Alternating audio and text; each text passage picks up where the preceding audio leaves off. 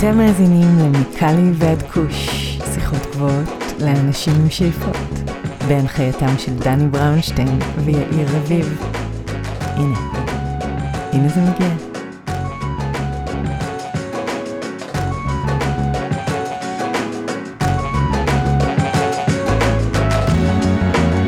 אהלן אהלן, מה קורה ארי? טוב, מה העניינים? סביר פלוס, כאן בקליפורניה השמשית סוף סוף.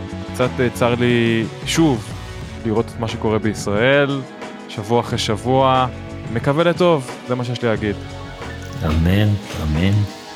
הבטחנו לכם אורח מעניין, אז הבאנו לכם בחור מאוד מעניין בשם ג'וש רובין, ישראלי אמריקאי שגר בקולורדו, והוא המנכ"ל והמייסד של חברה בשם Day 3 Labs, חברה שמייצרת פתרונות טכנולוגיים, בעיקר למוצרים אכילים, ועם ג'וש דיברנו כמובן על המסלול המעניין, על החברה, על המשרדים או המיקומים השונים בישראל ובקולורדו, וכמובן על הטכנולוגיה הייחודית שלהם, וגם קצת על ההיכרות המקדימה שלכם, גם על זה דיברנו.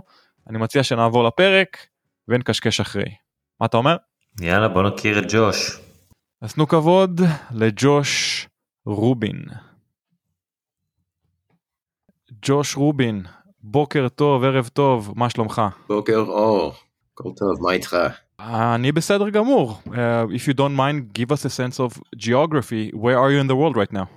Uh, I am currently in Denver, Colorado. That's awesome. So I'm based in Los Angeles, California, and my co-host Ari Singer is based in today Tel Aviv, Israel, right? Yeah, Ari. yep, yep, yep.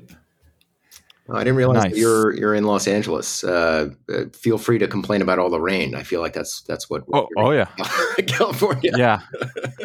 Which is rare here in Los Angeles. I feel like it's the most rainy winter I've been experiencing since I got to Los Angeles uh, in 2009. So that's a big one. Yeah, no, I mean, uh, uh, you know, everyone's been complaining about the drought in, in California forever, and now they're complaining about the rain. It, it reminds me when, when I lived in in Israel, uh, I was running around Tel Aviv looking for uh, for an umbrella, and every store I went into, they would just look at me and be like, "In Geshem in Geshem Baaretz." I'm like, "But it's gonna rain soon. Like, I know it's gonna rain, and the streets are gonna be flooded." And they're like, "In Geshem there's no rain in Israel. What are you talking about?" And then sure enough, it was like a monsoon for like two weeks. Yeah. So let's uh, start with an easy one. Tell us about your background and the reason that led you to enter the cannabis space. Uh, sure. So first of all, great to be here. Uh, thank you for having me. Really, really appreciate this, and it's good to meet you both, and good to see you again, Ari. Um, you know, we we go way back uh, for the listeners to know. Uh, Ari's a good guy. Uh, Dan, I'm sure you're a good guy too. So this all started for me when I was attending business school at Johns Hopkins uh, around 2016 or so. Uh, I was living in Baltimore, Maryland, and I was sort of doing some soul searching, trying to figure out where what, what was next for me uh, after business school and what what the next chapter of life would bring. Uh, and I was looking at a variety of different industries, uh, and not, nothing was really grabbing my attention. Nothing was really really pulling me in. Nothing was was was really exciting enough for me um, to to really dig into.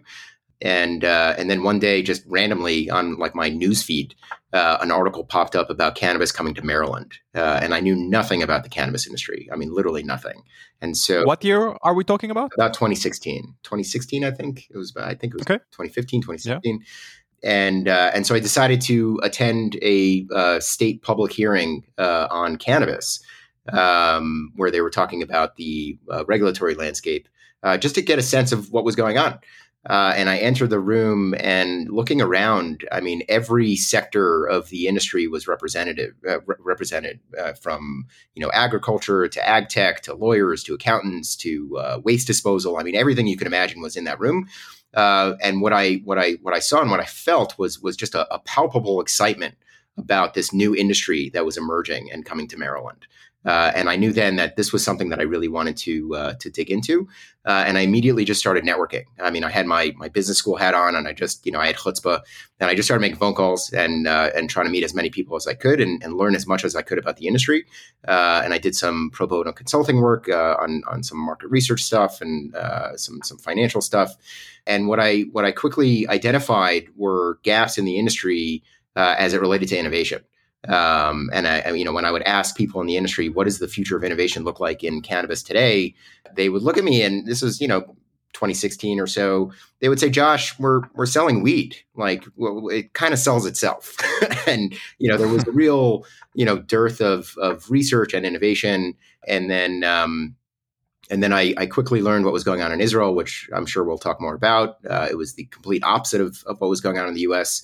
And that's when I founded, or at least planted the seeds for Day Three Labs uh, to address these needs and and and and and build this bridge between uh, the Israeli market and the U.S. market, and and and and w- with a with a real focus of, of pushing the envelope when it came to innovation. Nice. So fast forward to 2023. What's Day Three Labs on a high level?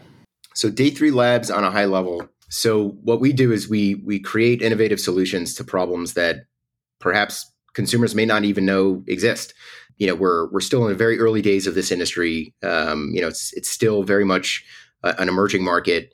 Uh, you know, there there are a lot of bumps in the road, as anyone will tell you in in this industry, and a lot of you know uh, changes uh, happening almost daily in this industry. Um, you know, it's it's it's ever evolving, and it's crucial uh, in this fast paced environment that always seems to be changing to uh, introduce disruption and, and innovation to really to really move it forward in in in, in a positive way. And and I often think about uh, Steve Jobs and and and uh, and Apple. You know, when they when they invented the iPod, many didn't really know that the iPod was a necessity, uh, that we needed this little device that carries around thousands of songs. Uh, I myself, you know, would walk around the halls of my high school with a Sony Walkman. Uh, I don't know if you guys had a Sony Walkman, and I was yeah. perfectly content with a Sony Walkman. I had no idea that there was something better out there than a Sony Walkman. You know, I had my, you know, my cassette tapes and my radio. I guess that ages me a little bit. Um, yeah. whatever. It's fine. And uh, and that that's the way that we approach things. Uh, is you know we we we want to push the envelope, and you know what we're seeing is you know people get excited over disruption. Uh, it's it's an exciting buzzword, especially in in the you know startup culture. And in many ways, disruption means that we're replacing the old with something new. And so, in many ways, that's very exciting, and in many ways, uh, it's disruptive in the sense of it's replacing something that we're we're used to. It's replacing the status quo. And so, you know, uh, when Uber was introduced, uh, it it pretty much decimated the taxi cab industry. You know, which you know was disruptive. Um, at the same time, uh, I don't think any one of us, you know, really wants to be standing outside in the rain hailing down a taxi cab uh, when we could just order an Uber. Uh, and so that's you know that that's really the position that that Day Three Labs is in. Uh, we're in this unique position with Israeli research uh, happening in our in our lab in Israel, um, and then introducing that innovation uh, to the U.S. market. So, what do you do essentially? I mean, you have labs in Israel, in Colorado. Do you produce products? Do you conduct research? Maybe all of the above. Yeah. Um, so we're, we're we're definitely keeping busy. Busy is good you know, I think it, it keeps me out of trouble for sure. um, and so, uh, so we have a, a, a, a, pharmaceutical lab in Israel, and when I when I say pharma, I mean true pharma. Uh, we're currently conducting a major trial into Parkinson's disease, funded through oh, wow. an Israeli government-backed research program. Is it a clinical trial? Yeah, so it's it's it's starting in vitro. It's happening in an incubator in in in the Negev, and you know we're the way that we're approaching this is you know we have all of these decades of anecdotal data of patients across the board claiming that cannabis helps them with various indications. You know cannabis helps me with parkinson's cannabis helps me with this cannabis helps me with that. But we don't know why. Like no one's ever really looked under the hood and, and really taken a serious look into you know what combination of these 150 or so cannabinoids uh, engenders that that effect that that that brings relief to these indications. Uh, so we already know that it works um, but we don't know why and we don't know how. And so, uh, starting with Parkinson's, and and and we we we have a whole pipeline of other things that we'll be looking into. Uh, that's exactly what we're doing. We're we're trying to identify the exact uh, combination of cannabinoids that could provide relief to uh, to Parkinson's patients, and and the trial is already going very very well. Uh, which is very, very exciting. And so uh, in Israel, we have a, a full team of Israeli pharmaceutical researchers in a pharmaceutical lab, pharmaceutical environment. And then we have a pathway to commercialization here in the US. So we're based in Denver, Colorado. We have manufacturing in Colorado and California. We're expanding uh, currently into Massachusetts and, and, and the East Coast. And uh, our primary technology, which I'm happy to talk more about, uh, is an edibles technology that took about six or seven years to design in a pharmaceutical lab in Israel. Uh, it's it's uh, it's data backed. It's gone through the rigor of pharmaceutical research, uh, and it's changing the way uh, that we uh, even understand the the the potential of of what edibles could do. So speaking of disruption, I know that the nano emulsified THC was definitely a disruptor, and and of course it brought the THC infused beverages. What makes you so different from your competition? Yeah, I mean there there are tried and true methods uh, of cannabis delivery in the edible space. Um, up until a few years ago, the way that edibles were manufactured were pretty much the same way that people were making brownies in their college dorm rooms for decades. Um, and then over the last few years, we've seen the uh, introduction of, uh, of nano emulsion. Um, and I think that there were, you know, uh, there was a lot of excitement around that because it was the promise of uh, being more precise, being uh, more predictable, um, and and being overall just a, a, a more enjoyable experience uh, for for the consumer. Uh, unfortunately, uh nano emulsions did not did, did not follow through with all their promises. And so when we're looking at the landscape, why is that? By the way, why?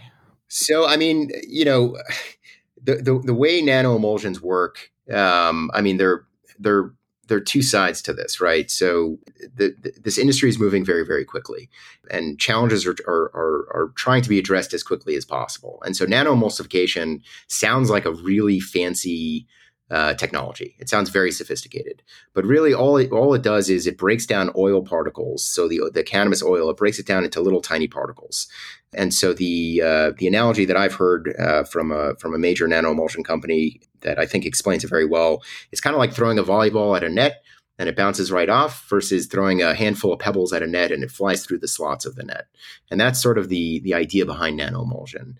The problem is is that it it it's well, there are two issues here. One is the the the safety concerns around nano emulsion. What what is That's a big one. Yeah, it's a, that's big, a one. big one. It's a big one that's not being discussed in this industry and it's it's sure. disconcerting. Can, can you uh, talk about that a little bit, Josh? Yeah. What, I mean, so, you know, the FDA is clear on this um, I'll tell you that our technology, when it was designed, so we're not a nano emulsion. Unlokt is not an emulsion. I'll, I'll, I'll, explain more in terms of how it works. But essentially, the mode of action is not particle size.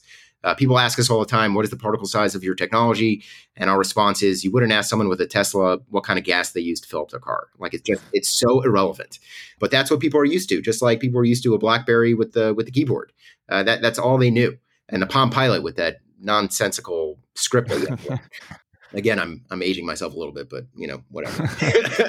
Um, same age. there are questions and and there should be more questions and and consumers should start asking questions of uh, what happens with these tiny little particles when it enters your body? What happens to your liver? What happens to your kidneys? Where do they go in your body? How are they metabolized? And then, more importantly, the ingredients that they use to break down the oil. So, they're using things called surfactants and other chemicals to break down oil into these little tiny nanoparticles and in, in pretty large quantities. Uh, some of these ingredients are used to make cosmetics like lipstick. Um, and then what happens when that enters your body? Where does it go? How does that affect your kidneys, your liver, and and and your body? So when our technology was designed, conversely, you know, so if you look at nanoemulsion, the inception of nanoemulsion, the idea was, and this was the talk of the town, was um, how do we make cannabis edibles hit you faster and harder, right? Fast acting and bioavailability. That's what everyone was was aiming for. Uh, and they they felt that they would achieve that with nanoemulsion. Let's make the particle smaller so that you get a bigger hit of it. Our technology, conversely, it was designed in a pharmaceutical setting. And so when they were designing the, the, when the science team was designing this technology, they were looking at it as we have cancer patients, we have epilepsy patients, we have autistic patients, we have very very very sick patients who consume cannabis because it provides relief. But it's not like they just go to the store and buy you know a gummy. They you know they they they lean towards certain strains. Um, ideally, it would be great if you could formulate a specific uh, uh, cannabinoid formulation that would address that indication. But when you when you ingest cannabis, the, one of the biggest challenges pharmaceutically is that it's heavily metabolized by the liver. So what does that mean? It's it's kind of like, and you know, this is not, you know, I'm not a scientist. I I sort of you know play one on Zoom sometimes, but I'm not a scientist. but my understanding is it's it's kind of like if you're taking Advil for a headache, but then your liver metabolizes it into, let's say, Xanax, you you might feel really good, but you're still going to have a headache. And so this science team was looking at it as how do we protect the input so that we're actually creating that target experience for for the patient and and and the consumer for that matter but they were looking at the patient. And so our technology does not break down oil. We're not trying to trick the body. We're not you know encapsulating it in you know something that will disguise it and you know try to you know fool fool the the, the digestive tract to taking in more cannabis.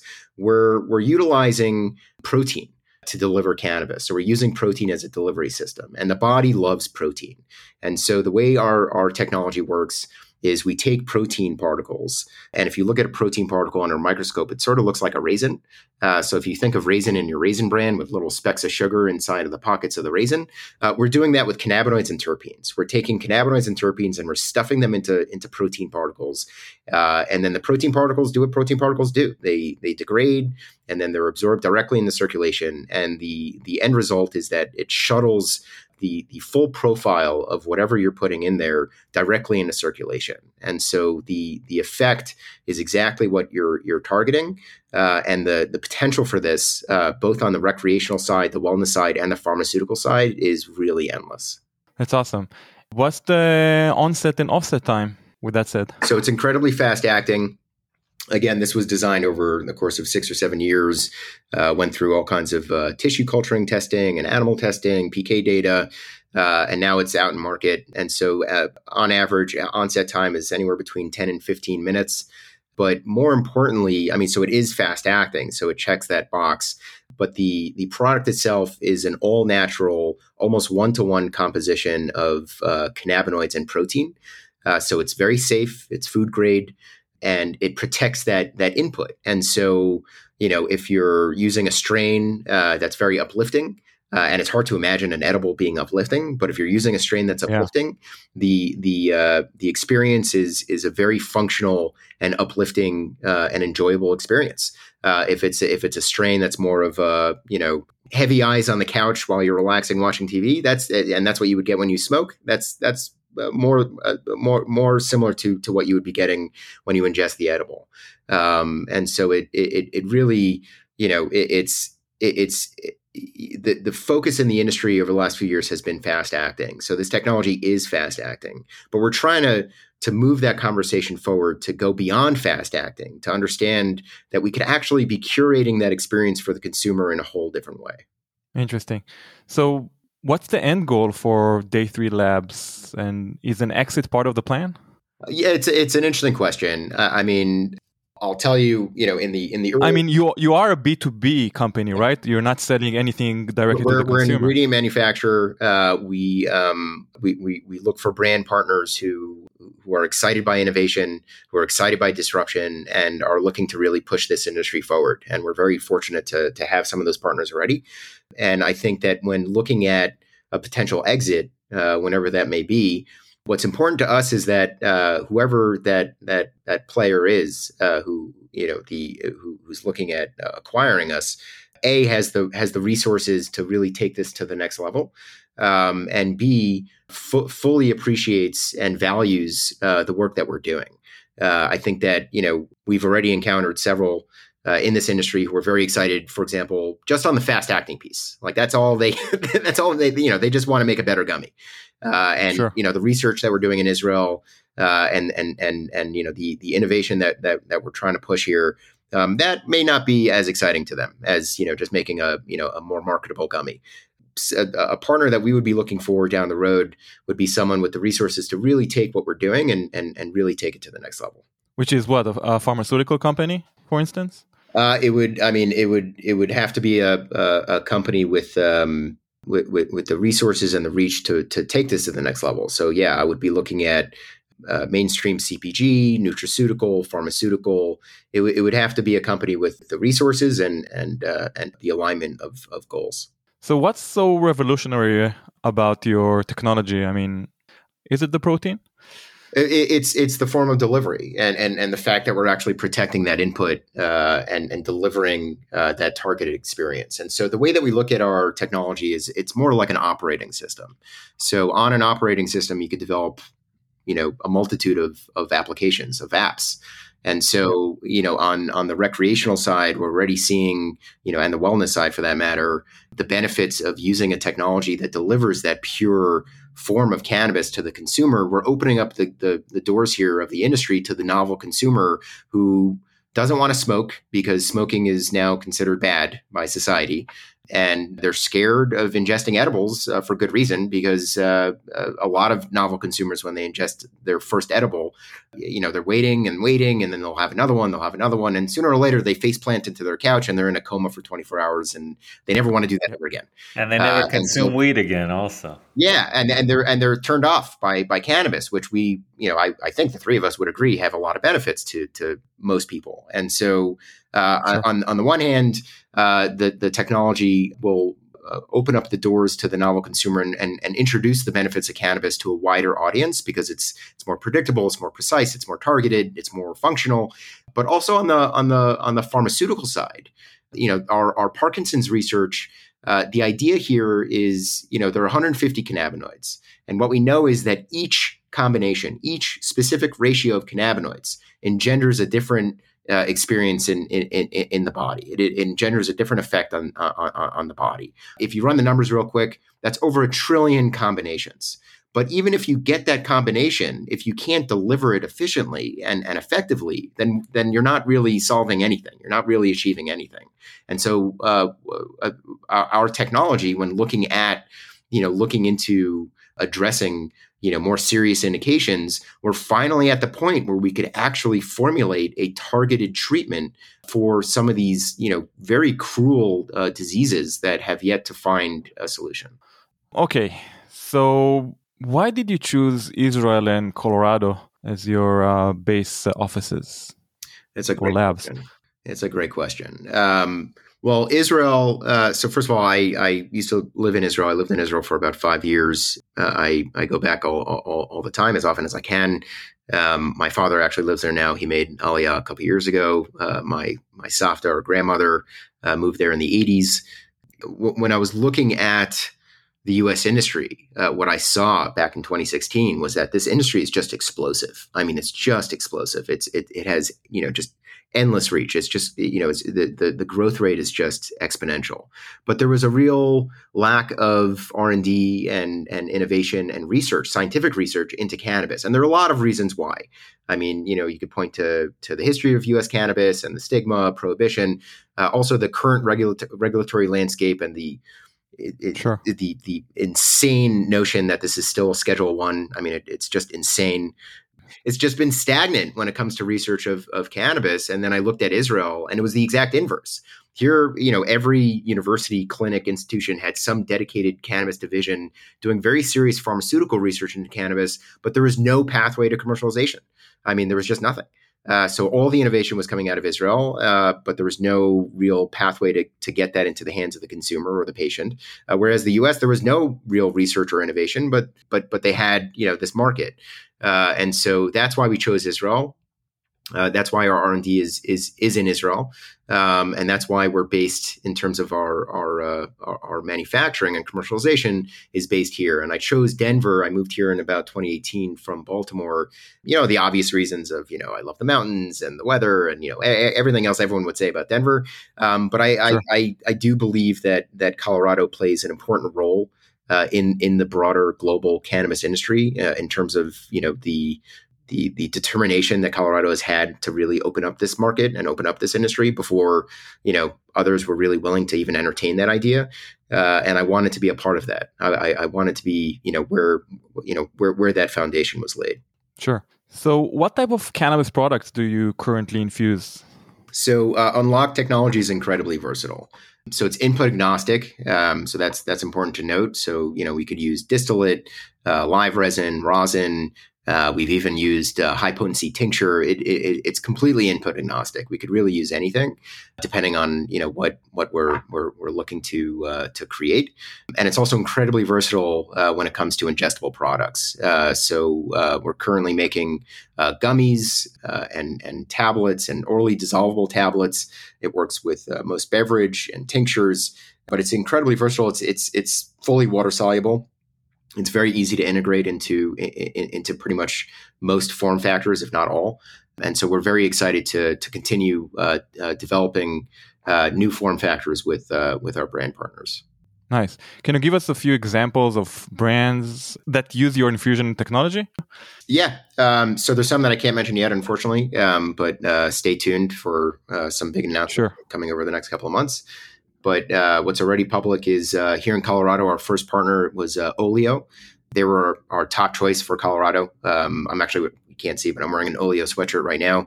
What's Olio, by the way? Is it like olive oil, uh, cannabis infused olive oil? So they they they're they're a top tier, well respected uh, rosin company. So their specialty oh. was was uh, is solventless rosin, very high quality premium rosin.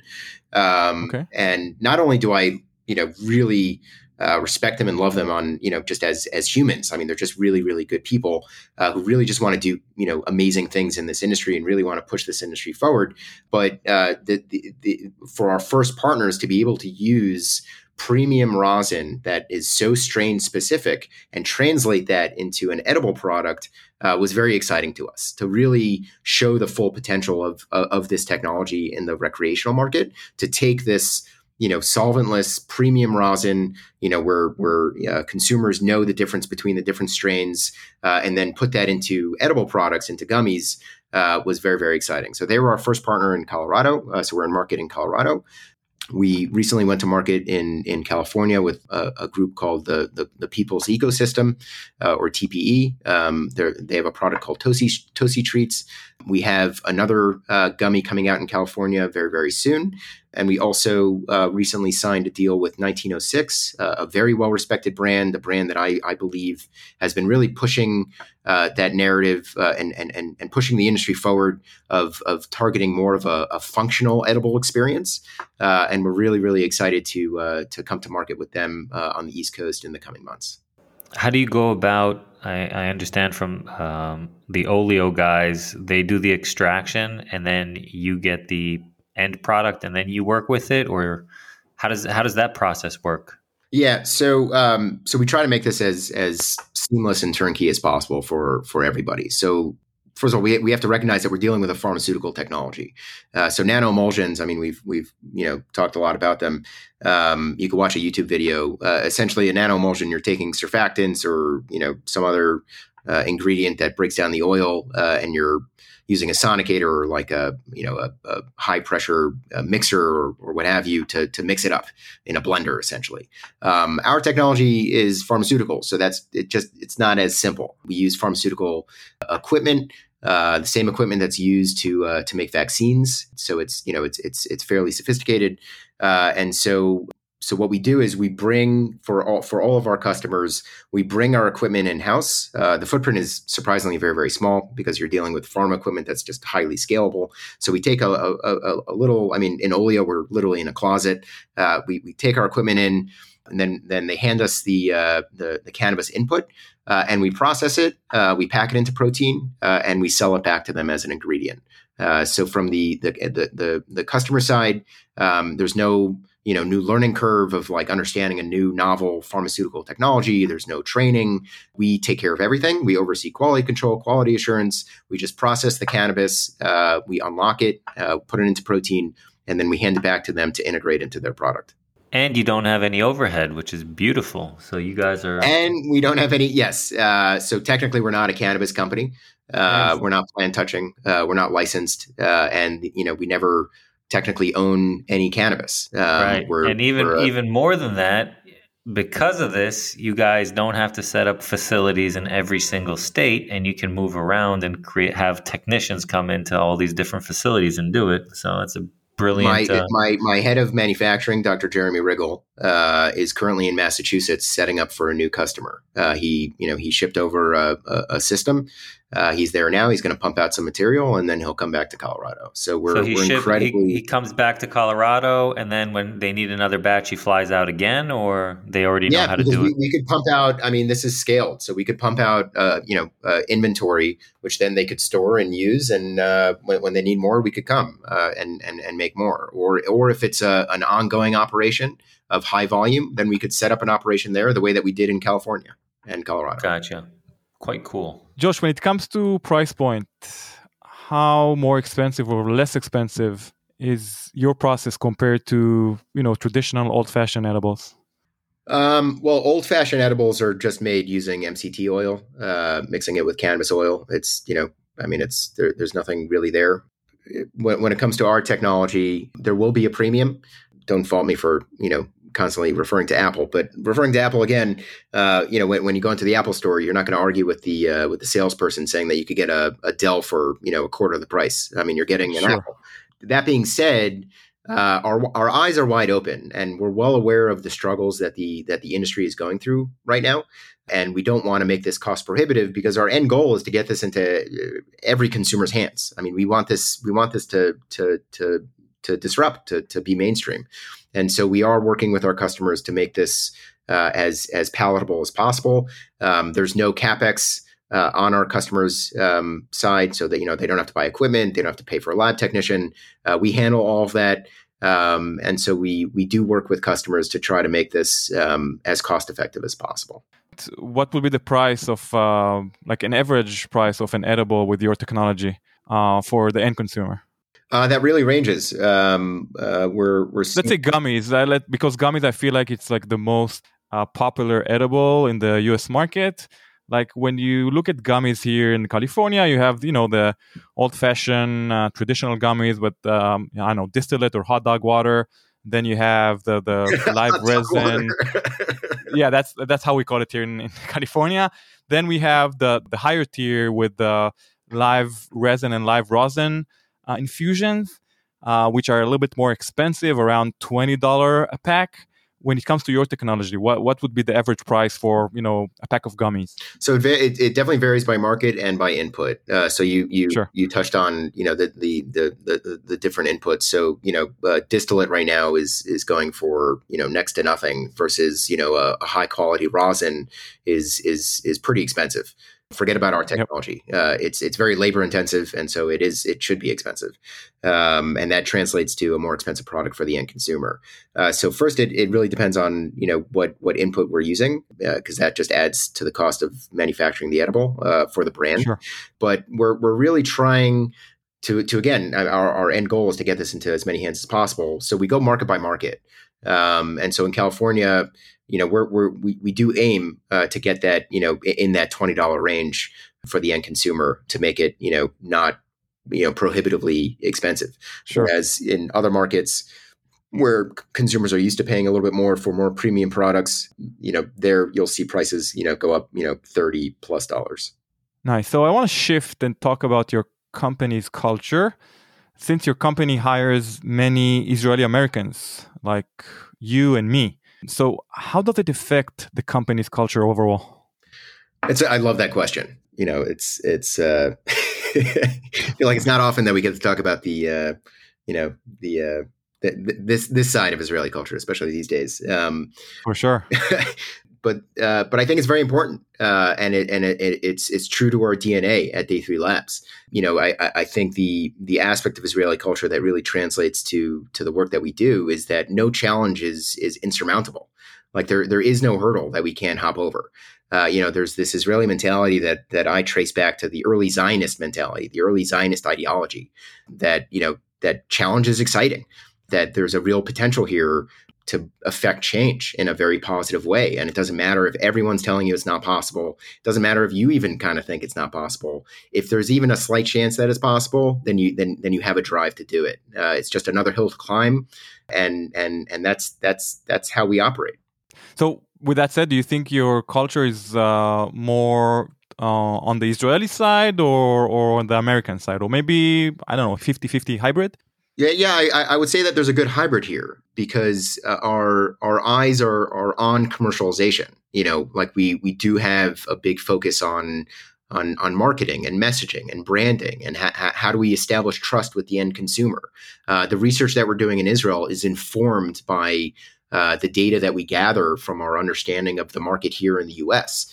At the same time, we have that Israeli drive of there's there's no challenge that that's insurmountable, and maybe there's a better way of doing things. Like we're not scared of of of uh, of, of disrupting the status quo, um, but we but we do have that you know that that American mentality of you know really trying to understand the best pathways to commercialization um, and and the best way to uh, to connect with the end consumer. And was it intentional? Did you aim to hire Israeli uh, employees, or I don't know, it happened somehow? Uh, a lot of it was organic. Um, you know, I, I, I, really? I, yeah, I think a lot of well, first of all, our our, our Israel team is based in Israel, um, so it, it's understandable that that they're Israeli. But even there, I mean, it's it, it, you know that's where the research is happening right now in cannabis, and so it, it would make sense. Yeah. It stands to reason that our R and D headquarters are are in Israel because that's where that's where the R and D is, and that's where the pharmaceutical researchers with experience doing pharmaceutical research into cannabis are right now. And I think that we also, in a way, might even attract Israeli Americans to to work with us because you know they they are aligned with with this mentality, and I think that you know again, like you know, uh, disruption is exciting to people. I think that you know, Silicon Valley made it you know very exciting. You know, it's an exciting buzzword, uh, but it could be very intimidating. It could be very scary. You know, like it, it's it's uh, you know, innovation. It was explained to me by uh, by an investor once. Uh, innovation, as much as everyone loves to talk about innovation, uh, from a risk standpoint, from a risk assessment, innovation is incredibly risky. Because how, how do you know yeah. that the consumer will eat, will ever adopt it? How do you know that this will gain traction? So you have to really have that appetite for risk and really have that that vision and determination to really follow through. Nice. So with that said what's the future of the edibles category in your opinion Oh, I think that we're, we're, we're just scratching the surface. I mean, again, you know, with Unlokt technology as an operating system. So now that we have this operating system, where could we take this? You know, on the on the wellness side, you know, could be looking into specific strains or specific formulations that could be targeted just on the wellness side to enhance people's lives. Uh, how people consume cannabis uh, could completely change. I know people that consume our edibles. They've already told me. I can tell you just from personal experience. I don't smoke anymore. I I I, yeah. I, I, I, used to love smoking joints. Uh, I personally don't smoke joints anymore, um, not because I have anything against flower, uh, but because I, I, don't have a need. Uh, I, I, was sitting with some friends who are not smokers, and uh, I was I was about to roll a joint, and they looked at me and they were like, you know, could you not smoke that here? like we're not, you know, like that would be great. And and and they were like, didn't you? Didn't you introduce this edible so that you don't have to do that? And I was like, you know what, you're absolutely right. And and I popped a gummy and I had a great experience. Uh, and I'm already hearing from people that consume our technology that they've replaced vaping uh, and their vaping habits uh, throughout the day uh, because they could pop edibles during the day. It's very functional. It's very enjoyable. You know, you, you, you could you could pop a gummy on a hike at a concert. Uh, but then if you're looking at the pharmaceutical side, I think that's really where you're going to see a lot of excitement. I mean, you know, this idea that we could finally tackle some of these very cruel diseases and indications uh, that we know cannabis helps with uh, we're finally at the point where we could design things that that p- could potentially bring relief to millions of people. And I think for me, that's very very exciting. Super interesting. Water soluble, right? It's completely soluble as well. Is it? Yeah, it's completely water soluble. When when we were doing trials with this uh, a year and a half ago, we were in a facility uh, in rural Illinois uh, for a couple of weeks doing a, a product demonstration. Uh, this was when we were raising capital, uh, our first round, um, and, uh, and, and and this was the first time the technology had ever seen the outside of a lab in Israel, um, which was very exciting. Um, and so we left a little jar of powder of of Unlokt powder uh, out uh, in in the facility, and the facility was incredibly humid. I mean, we're in the middle of a swamp, uh, and we came back a couple hours later, and it was filling up with water. Uh, because it's so water soluble, it's just collecting water from the atmosphere. Um, so it, it, it's incredibly water soluble, uh, incredibly versatile. You know, I'm happy to talk more about beverage. I, I, I, think that there's a lot of speculation about the beverage side of the industry, um, but when when it's ready, uh, Day Three Labs will be ready. How is the high compared to smoking or vaping? Is it comparable, or is it more like a, again a traditional edible high, which is like I don't know an indica yeah, yeah, definitely not uh, traditional edibles high. You know, when when the liver metabolizes that ingestible product uh, with a traditional edible, and and you get this with nanoemulsion. I mean, it, it does not fully protect uh, the, the, the cannabis input, and um, you end up getting that that metabolite, which is called 11 hydroxy, and and all the cannabinoids end up metabolizing, and and that's what causes that that sedative effect of edibles. Um, yep. You know, I'll tell you, I, I was out to dinner uh, recently with with some friends, and I I you know handed out some some Unlokt gummies, uh, and they had yet to try it. Uh, and they looked at me. One person in particular was like, you know, it's six o'clock at night, Josh. Like, I'm not, I'm not going to face plant this table. Like I, I have other things after this. Like I'm not ending my day at six o'clock because that's what they're used to with edibles. Like they just, you know, they hit you like a truck sometimes, and you know they that, that's how consumers, you know, understand edibles right now. But w- w- with our technology, I mean, eventually, you know, everyone took it. Um, you know, I could be very persuasive, uh, and we had a great time. I mean, it was it was similar to uh, passing around a joint at the table. Um, I would say uh, I actually prefer it a little bit more, and I've heard this from others. It, it, it, sort of eliminates a little bit of that fogginess that you get when you smoke. Uh, it's it's just yeah. a really really pure high, um, and it's very very functional, and it's strain specific. So you, you mentioned indica. You know, if if yeah. you're using a strain that is you know is, is gonna you know uh, uh be more of a you know a, um, a, a you know more of a relaxing uh, experience uh, when you smoke it. That's what you're going to get when you ingest an edible with that strain. But if you use a strain sure. uh, that's more uplifting, uh, that gives you a little pep to your step, uh, that would be better for you know a daytime high or going on a hike or just you know smoothing out the edges. Sweet. If you don't mind, Josh, I would like to move to some personal questions. I'm an open book. How do you consume your cannabis? I feel like I know the answer. And any favorite products or strains with that said? Ooh, what a good question. So, um, so I've already mentioned um, I've definitely dialed down uh, smokable products. Not to say that I, I, I don't enjoy a good joint, but um, but I, I, I definitely find myself consuming. Uh, for me, uh, it's the only thing that that really helps me dial down you know, uh, in in this in this life that I've chosen, I feel like I'm, you know, constantly going a million miles a minute uh, as you have to. Um, If you're, you know, working in this in this, you know, I, I refer to my job more of more more of a lifestyle than a job. Sure.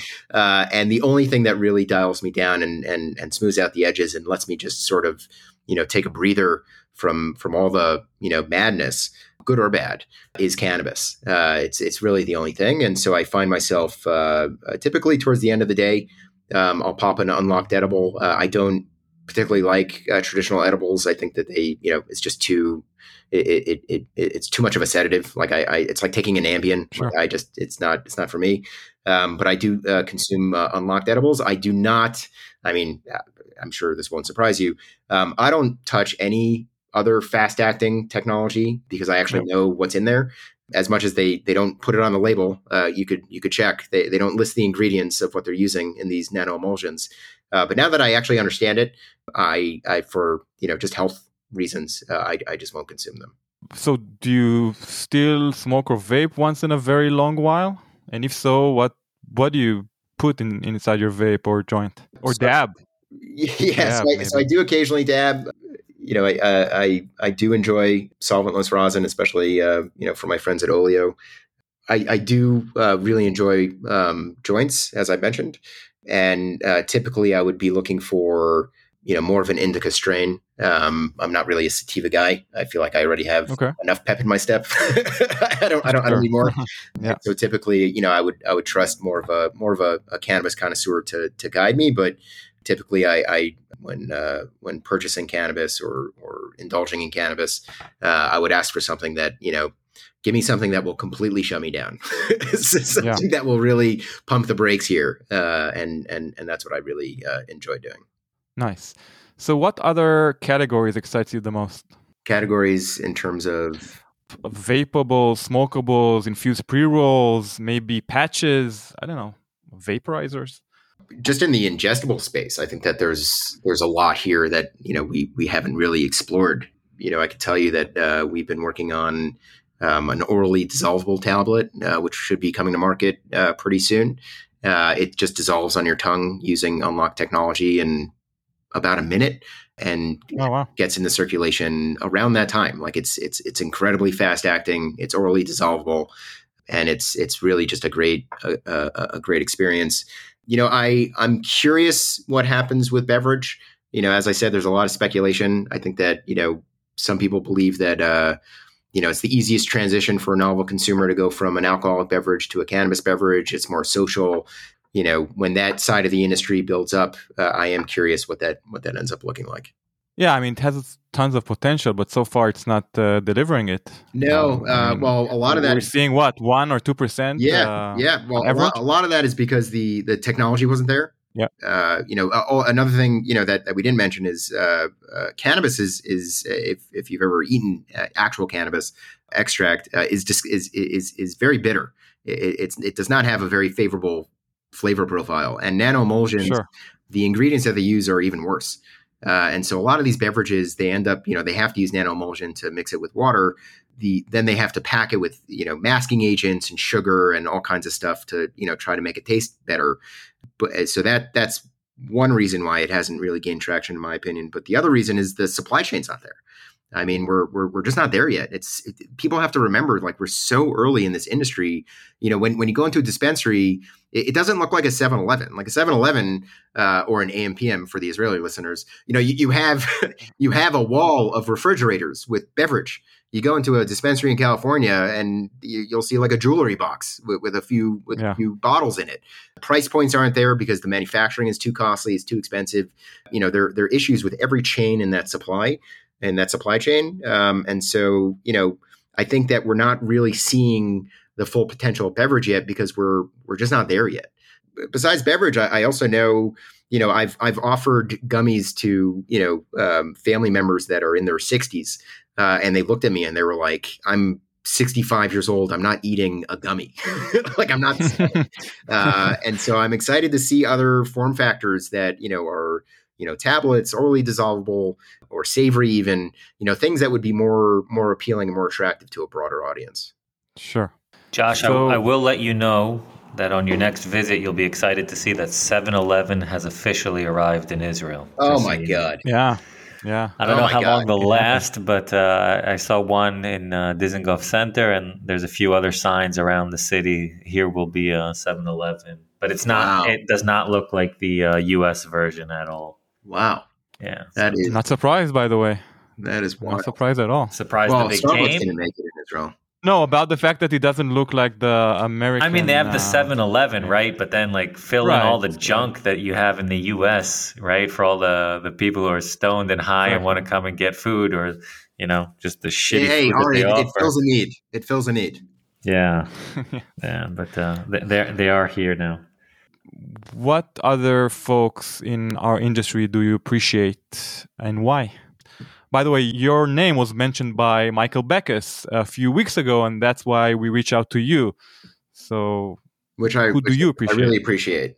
Yeah, I mean, you know, uh, when approaching the industry with with this level of innovation, you know, part of you sort of you know hopes that everyone's just going to jump on it right? Like everyone's going to see the potential. Everyone's going to grab it. Everyone talks about innovation. Everyone talks about you know disruption and you know changing the game and you know making a better product and all this stuff. And then reality sinks in and you realize that most people are um, they're they're intimidated uh, by by being first mover by being you know ahead of the curve. Like because it like I I've already discussed like there's risk there. Like so it, it's not even I'm not even judging. Like it makes sense. Uh, most people don't sure. you know have an appetite uh, for that level of risk and so the people that really inspire me are uh, uh, the partners that that we've already established and the partnerships that we're currently establishing uh, with people in this industry that that that see the you know see the potential here, see the opportunity. Um, you know, Olio was a rosin company. Uh, now they're making gummies using Unlokt, using their premium rosin. They were willing to take a bet on us and a bet on edibles uh, and a bet on this product uh, because they believed in it and they wanted to be part of this, you know, this story. Um, our partners in California, Fire Labs, led by a guy uh, named Nelson. Um, you should definitely have him on your podcast. Uh, he's a pioneer in this industry. I mean, he's been around since the beginning. I mean, he you know fought tooth and nail uh, to push this industry forward over the years, and he's definitely you know he has the the, the, the scars to prove it someone like that, I would fully understand if he looked at me and said, "You know what? I'm just going to keep doing what I'm doing. I don't need to, you know, change anything up. I'm just going to, you know, sell extract and you know just try to make some money." But no, he's looking at me and he, you know, he wants to drive this forward. We're we're looking at expanding our partnership uh, and and really driving this forward. Uh, and uh, and and conversations like that and relationships like that, you know, help me, you know, stay you know focused and motivated because I I you know I feed off of their energy and their and their excitement. So, what was your most magnificent failure in your life, whether it's per- personal or professional, and what did you learn from it, if at all? So I don't know if it was the most magnificent, but a tiny one, a small yeah, one. I mean, I, I, was I was actually thinking when when when thinking about this. You know, uh, you know, I've been asked before, and you know, I, I never I never know how to respond. But for some reason, there's there's one episode that keeps popping up in my mind of the first time I rented a car in Israel. so, Here's the challenge already. I yeah, there it is. Okay. I mean, for you know, yeah. forget about dealing with you know the actual process of renting a car in Israel. Uh, but I was so excited. I was so excited. You know, Israel's such a tiny country; it's the size of New Jersey. But without a car, that country is enormous. like it's just sure. enormous, and it's so hard to get around. Uh, I mean, it's getting easier now, but you know, when I was there, it was pretty difficult. And so I was so excited to rent a car. Uh, and then, you know, I finally, after hours of you know dealing with the car rental and getting the car, I finally get out of the the, the parking lot and literally, as soon as I turned onto a street in Tel Aviv, a tus or a, um, a motor scooter just clips my my mirror, my side mirror. Oh my god! and it just it goes flying. and then and then to make to make it even better, the the the driver of that of that uh, of the tus uh, turns around and gives me the finger. it, was, it, was, my fault that he hit me. Like he was annoyed with me, and then he just drives away. Oh my god! And I'm sitting there in my car, and I'm just like looking around, and I'm like, "Did this fucking happen? Like, are you fucking like, are you serious?" Uh, and admittedly, I never rented a car again in Israel. I never even drove again after that in Israel. But, but for me, I'm not surprised. Yeah, no, I mean it's you know, and I love driving, uh, just not in Israel. I think it's uh, it's it's you know, it's it's taking matters into your own hands in a, in a way. But uh, you have to be insane to drive in Israel for sure. I mean, you know, I think many would, would tell you that I qualify for that, but uh, but yeah, even so, uh, it's uh, you know, for me, it, it was it was one of those episodes that show you, you know, it, it, you you have no idea how things are going to land, how things are going to evolve. You know what's going to happen in in any situation. You just have to adapt. Like you just have to be flexible. You have to be able to pivot. You have to you know be able to not let it completely you know set you off kilter because there's going to be another guy who hits your mirror off. You know, like it's sure. like this is this is how life goes. And so, you know, I adapted. I, I never rented a car again, and I, you know, figured that part out uh, in Israel. But uh, but yeah, I mean, it, you know, I think uh, I think about that often, actually. For sure. So speaking of Israel, uh, what's your favorite place there? My home is definitely Tel Aviv. Uh, I lived there for several years. Um, I love walking the streets of Tel Aviv, popping in and out of random coffee shops. Um, I love getting uh, uh, sabich and bugerchov. Yeah. Uh, for some reason, whenever I'm in Israel, I drink arak which I think is is really disgusting, but I love drinking it. like I order it, and usually the waiter looks at me and was like, "Do you know what that is?"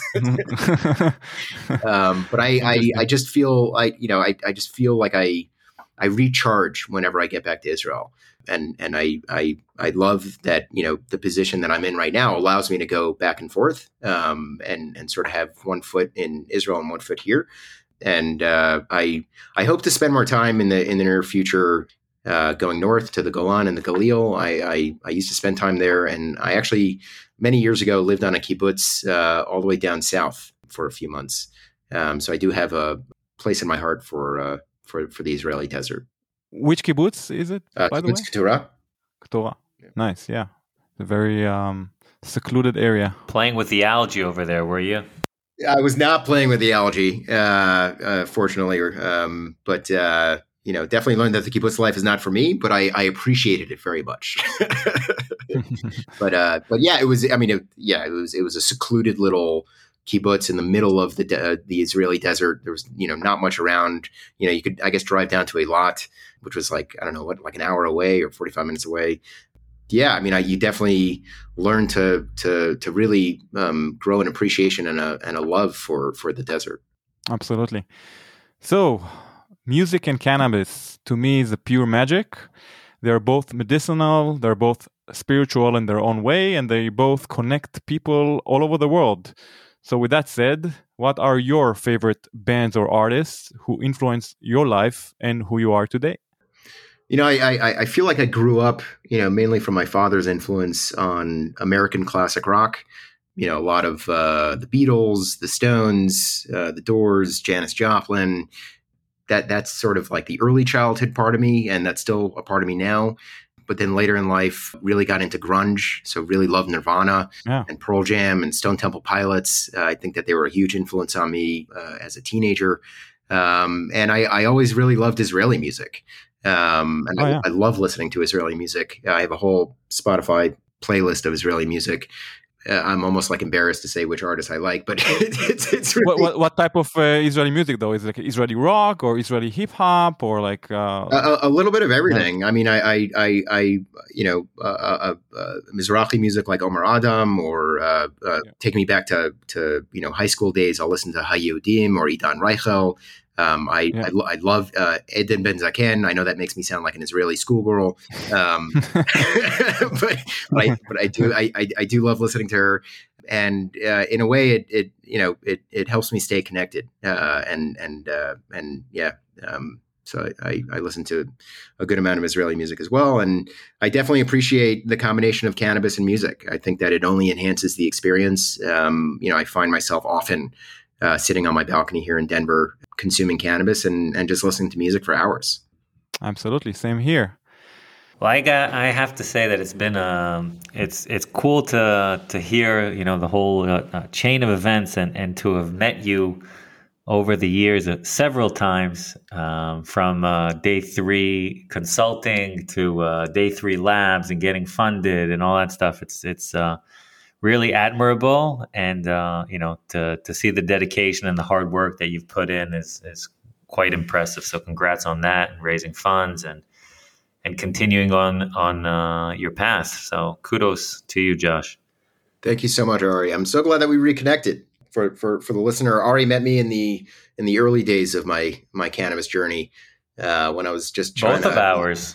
Yeah, yeah. Just you know, to, and and you know, I I connected you uh, connected with you uh, uh, right away. Uh, you know, you have that entrepreneurial spirit, which I sometimes refer to as an affliction, uh, because life would be a lot easier if uh, you know people like you and me would you know be content with a nine to five. but unfortunately, that that just doesn't work for people like us. And thank God, you know, I mean, the people need the the the, the, the world needs people like us, you know, to to to drive this forward. So.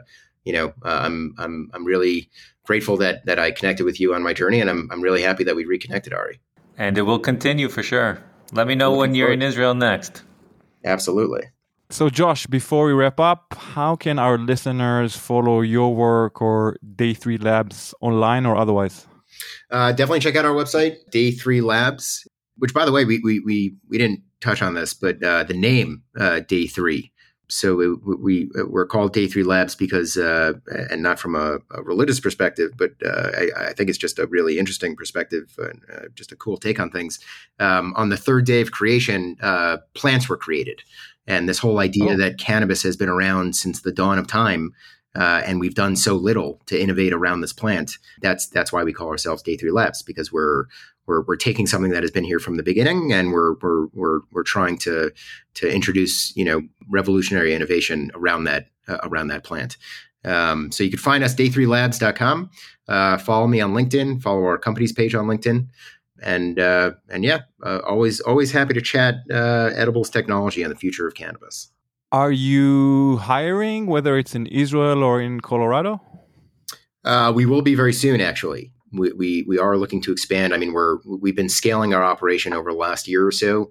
Um, so not only scaling the technology, which you know was you know only set for lab scale, uh, now we're scaled to large scale manufacturing, but we're scaling our entire operation, and so we will continue to to uh, to grow the team as we scale.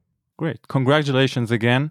Thank you. And uh, I wish you luck, uh, whether it's in your uh, personal life or professional life with the Day 3 Labs. And I hope also to meet you, whether it's in Israel or here in Los Angeles. Hummus and hash. Invite him to hummus and hash. Hummus and Hashish event coming up uh, in April if you're around. Well, I love hummus and hashish, so I would love to. I would love to those those those two great things. Um, so yeah, and, and next time I'm in uh, LA, I'll definitely reach out. Would love to uh, to grab a coffee or drink or something. Dan, maybe you Yeah. can make a, an Please infused uh, hummus. Well, Um, actually, yeah. fu- funny you should say it. So uh, so we use protein uh, and our vegan Lots of protein that in we chicken. use. Yeah, we use we use chickpea.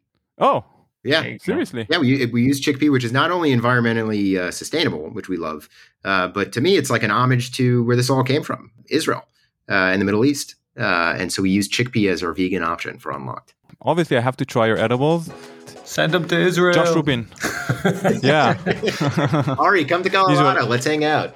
I, I need Yeah. to, man. I need to. I'll be back there soon, I hope. I missed the snowboarding season too, which is terrible. Josh Rubin, it was a pleasure having you on our podcast.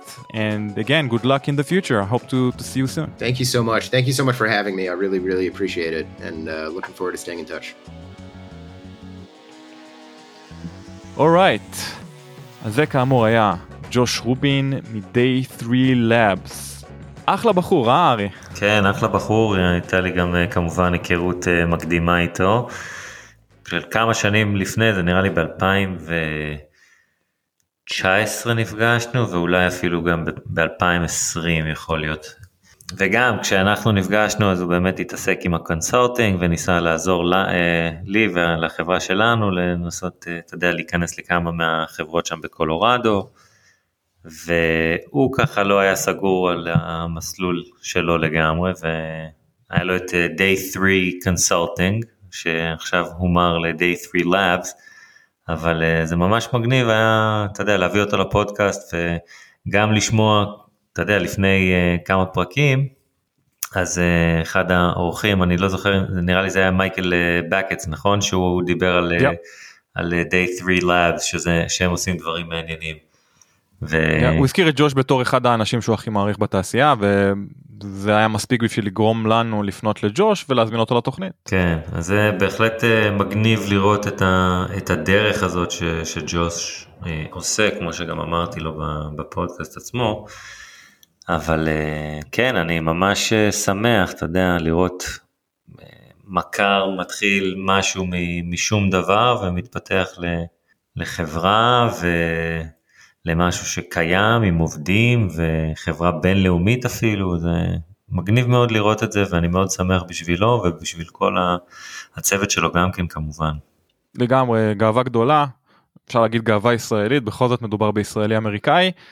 וכן, מה שזה די מחזיר אותי לנושא שדיברנו עליו לא מעט בתוכנית, אם זה איתך ואם זה עם אה, יאיר. כל הסיפור של ייחודיות בתעשייה הזאת, יזמות, זאת אומרת מצד אחד יזמים שפונים לדרך היותר אה, נקרא לזה ידועה ונכנסים לכל מיני קטגוריות אה, עמוסות לאיפה, קטגוריות שיש בהן תחרות רבה כמו גידול קנאביס למשל, כן?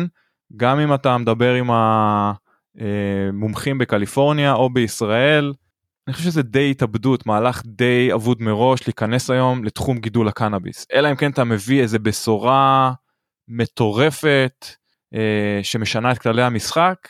בוא, אם תתחיל לגדל היום קנאביס ותנסה להתחרות עם אה, שחקנים גדולים יותר או עם שחקנים קיימים, ברוב, ה... בוא נגיד ככה, רוב הסיכויים שתיכשל ותיכשל בענק, אוקיי? מה שאני כן מתחבר לג'וש ולחברה שלו שהוא עושה משהו אחר זה disruptor זה זה טכנולוגיה שמשנה את כללי המשחק. הזכרת חברה בינלאומית כן? אז זו חברה שלא בהכרח נוגעת בפרח כן? היא חוקרת את הפרח היא חוקרת קנ... קנבינואידים אה, היא בעצם בנתה טכנולוגיה אה, שהכניסו אותה למוצרים אכילים אבל שם לדעתי הקסם כן? הם בנו משהו אחר שונה משהו שאין עוד בתעשייה הזאת. אז כן יש אה, ננו טכנולוגיה והבנו שננו טכנולוגיה היא לא טכנולוגיה מושלמת בכלל כן? עדיין אה, גם טרם חקרו אותה לעומק אבל מסתבר שהטכנולוגיה שהוא המציא טובה יותר כנראה עובדת יותר טוב אה, בזמינות ביולוגית בזמן השפעה באינטראקציה עם המערכת האנדוקנבינואידית שלנו. כנראה שיש שם הרבה יתרונות. אז חזרה לנקודה עצמה אני כן מאמין בטכנולוגיה ובדיסרפשן, פחות מאמין ביזמים שנכנסים לאוקיינוס אדום, לשוק מוצף בתחרות, וחושבים שהם הולכים להמציא את הגלגל מחדש רק כי הם טובים במה שהם עושים. ושוב, גם החברה זה גאווה גדולה, רוב העובדים, אם זה בצד המדעי או בצד האופרטיבי, הם ישראלים אמריקאים, ככה שמבחינתי זאת חברה ישראלית לכל דבר. אה, כן, שאלה טובה, האם הם ישראלים באמת, אני מניח שהם כנראה registered in Delaware או משהו כזה, אבל אה, נראה לי שרוב הצוות באמת בארץ, זה בהחלט אה, מגניב. אני חושב שגם בקולורדו רוב הצוות הוא ישראלי אמריקאי לפחות לפי השמות שאני רואה פה באתר שלהם. אבל כן רק לסגור את הנקודה של היזמות אל תפתחו עוד חברת קנאביס בישראל או בקליפורניה. אל תפתחו עוד uh, עכשיו בקליפורניה אני אקח עוד קטגוריה עמוסה וייפן אוקיי וייפ וייפן ו- ומיצויים. כי יש עשרות אם לא מאות סוגי מותגים ומוצרים בקטגוריות הווייפ כנ"ל גם בקטגוריות הפרחים וקטגוריות אחרות. לכן אתה מתכוון לווייפים אה, לפנס נכון? לכל מה שקשור לקרטריג'ס. כן קטגוריה בהתפוצצות אנחנו מדברים על פרחים ופרי רולס גם זאת עוד קטגוריה בגדילה מטורפת. אגב סליחה פרחים דווקא קטגוריה שהיא בירידה מתמדת למרות שהיא עדיין השולטת בהשוואה לשאר הקטגוריות האחרות אבל כן וייפן חלק מהמדינות מדובר בערך שליש מהמכירות בצפון אמריקה ושוב מחוויה שלי שאתה נכנס לחנות אה, נקרא לזה חנות ממוצעת כאן בקליפורניה יש לך עשרות אופציות. אם זה של רולס אם זה של פרחים או אם זה של תה אידוי עשרות אופציות. מן הסתם המותגים הגדולים מקבלים את השלפינג הכי טוב את המיקום הכי טוב בחנות ואם אתה כברנד מתחיל מנסה להיכנס לקטגוריה כזאת אם אין מאחוריך סכומי עתק שיכולים אה, א' לעזור לך בשיווק ובכל המהלך של ה-pay to play אה, ידוע שידוע פה בחנויות שברנדים משלמים כסף ממיטב כספם בשביל אה, לקבל מיקום טוב בחנות יותר או בכלל להיכנס לחנות אז אין לך סיכוי כן? אז שוב אני מדבר בחד... בכוונה על קטגוריות גנריות שיש בהם המון תחרות. שוב בישראל אין יותר מדי כאלו יש רק קטגוריות פרחים אבל אני מנסה פשוט להבדיל בין קטגוריות שעם המון תחרות שהסיכוי שלכם להצליח הוא אפסי מול המצאות או, או טכנולוגיות או כל מיני ancillary services שירותים נלווים אם תרצה שמשנים את פני התעשייה. כן בארץ אין, אין, אין אה, שום דבר פרט לפרח ו, ושמנים שהם לא באמת אה, מה שאתה מכיר שם בארצות הברית שהיית מגדיר כן, שמנים. כן, זה בדיחה מה זה שמנים יש לכם כמה טינקטורות ככה כן. די חלשות אבל אה, אני שוב סוגר את הנקודה הזאת מאוד אוהב דיסרפטרים כאלה שמשנים את כללי המשחק וג'וש הוא אחד כזה. אני מאוד אוהב ברעיון שלו את זה שהחברה שלו יכולה לחצות גבולות ולעבוד בכמה מקומות, הוא בעצם MSO מבלי בדיוק. להיות uh, אה, MSO, כן? שמי שלא יודע את הראשי תיבות זה מולטי סטייט אופרטור, וזה חברה שפועלת בכמה מדינות שונות בארצות הברית, כמובן בגלל שאי אפשר להעביר סחורה בין מדינה למדינה, אז חייבים להקים כל דבר בתוך המדינה, שזה כולל להקים את המתקני גידול, את החנויות במידה ויש כמובן, וזה פשוט מוסיף עוד ארגזים של כסף לדבר הזה, ולעלויות הקמה, ולאתגר שכרוך בתוך הסיפור הזה שנקרא אה, עסק אה, של קנאביס. לגמרי, מסכים לחלוטין. יתרון אדיר שהם פועלים בכמה זירות. כן, פה יש לך עסק שיכול לעבוד בקליפורניה, באורגון, ב...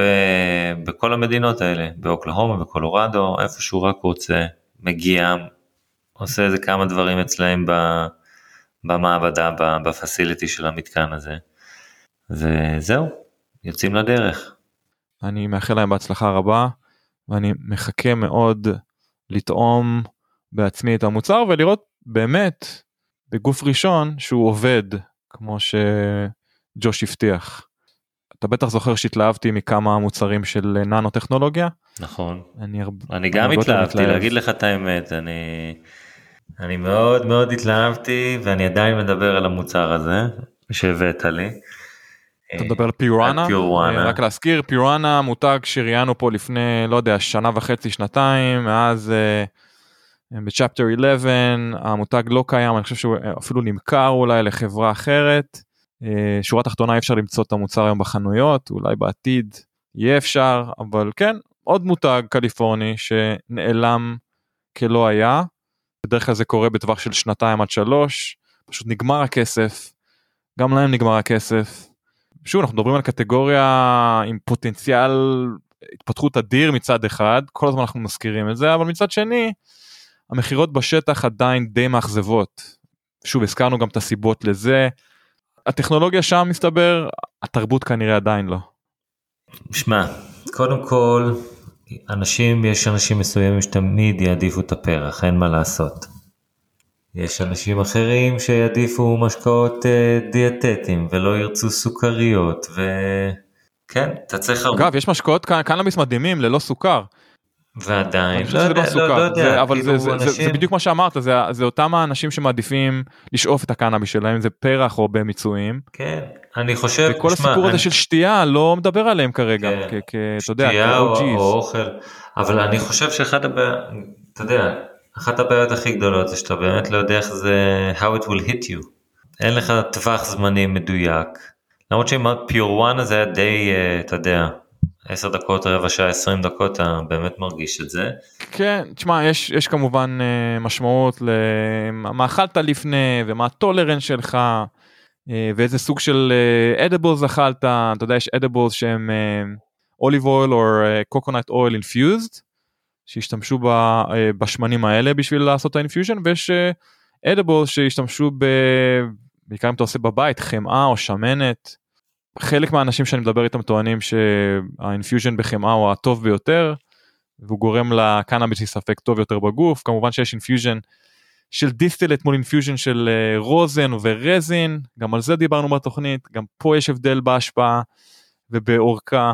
לכן יש הרבה מאוד מדדים שיכולים להשפיע על על אכילים או על איך אתה מושפע מאכילים וכן זה ניסוי וטעייה בסופו של דבר. זה כל אחד מוצא את המותג או את המוצר שמתאים לו וכמובן את הדוסג' וגם הדוסג' כאמור משתנה עם הזמן ככל שאתה צורך יותר הכמות עולה או הטולורנס עולה. בחזרה למשקאות כן וזה עובד זה במסטל זה נכנס לגוף מהר יותר וזה יוצא מהגוף מהר יותר אבל אנחנו לא יודעים מה המשמעויות הרפואיות של הטכנולוגיות האלה, ואם יש להם השפעה על איברים אחרים בגוף, ואיך זה משפיע. האם קנאביס צריך להיספק דרך הכבד, האם עדיף שהוא ייספק דרך איברים אחרים? יש פה הרבה מאוד שאלות שאנחנו שואלים את עצמנו ולא יודעים את התשובה עליהן. למרות שיש אנשים אז... שאוכלים אה, פרחים של קנאביס ואומרים שזה ריפא להם מלא מלא דברים.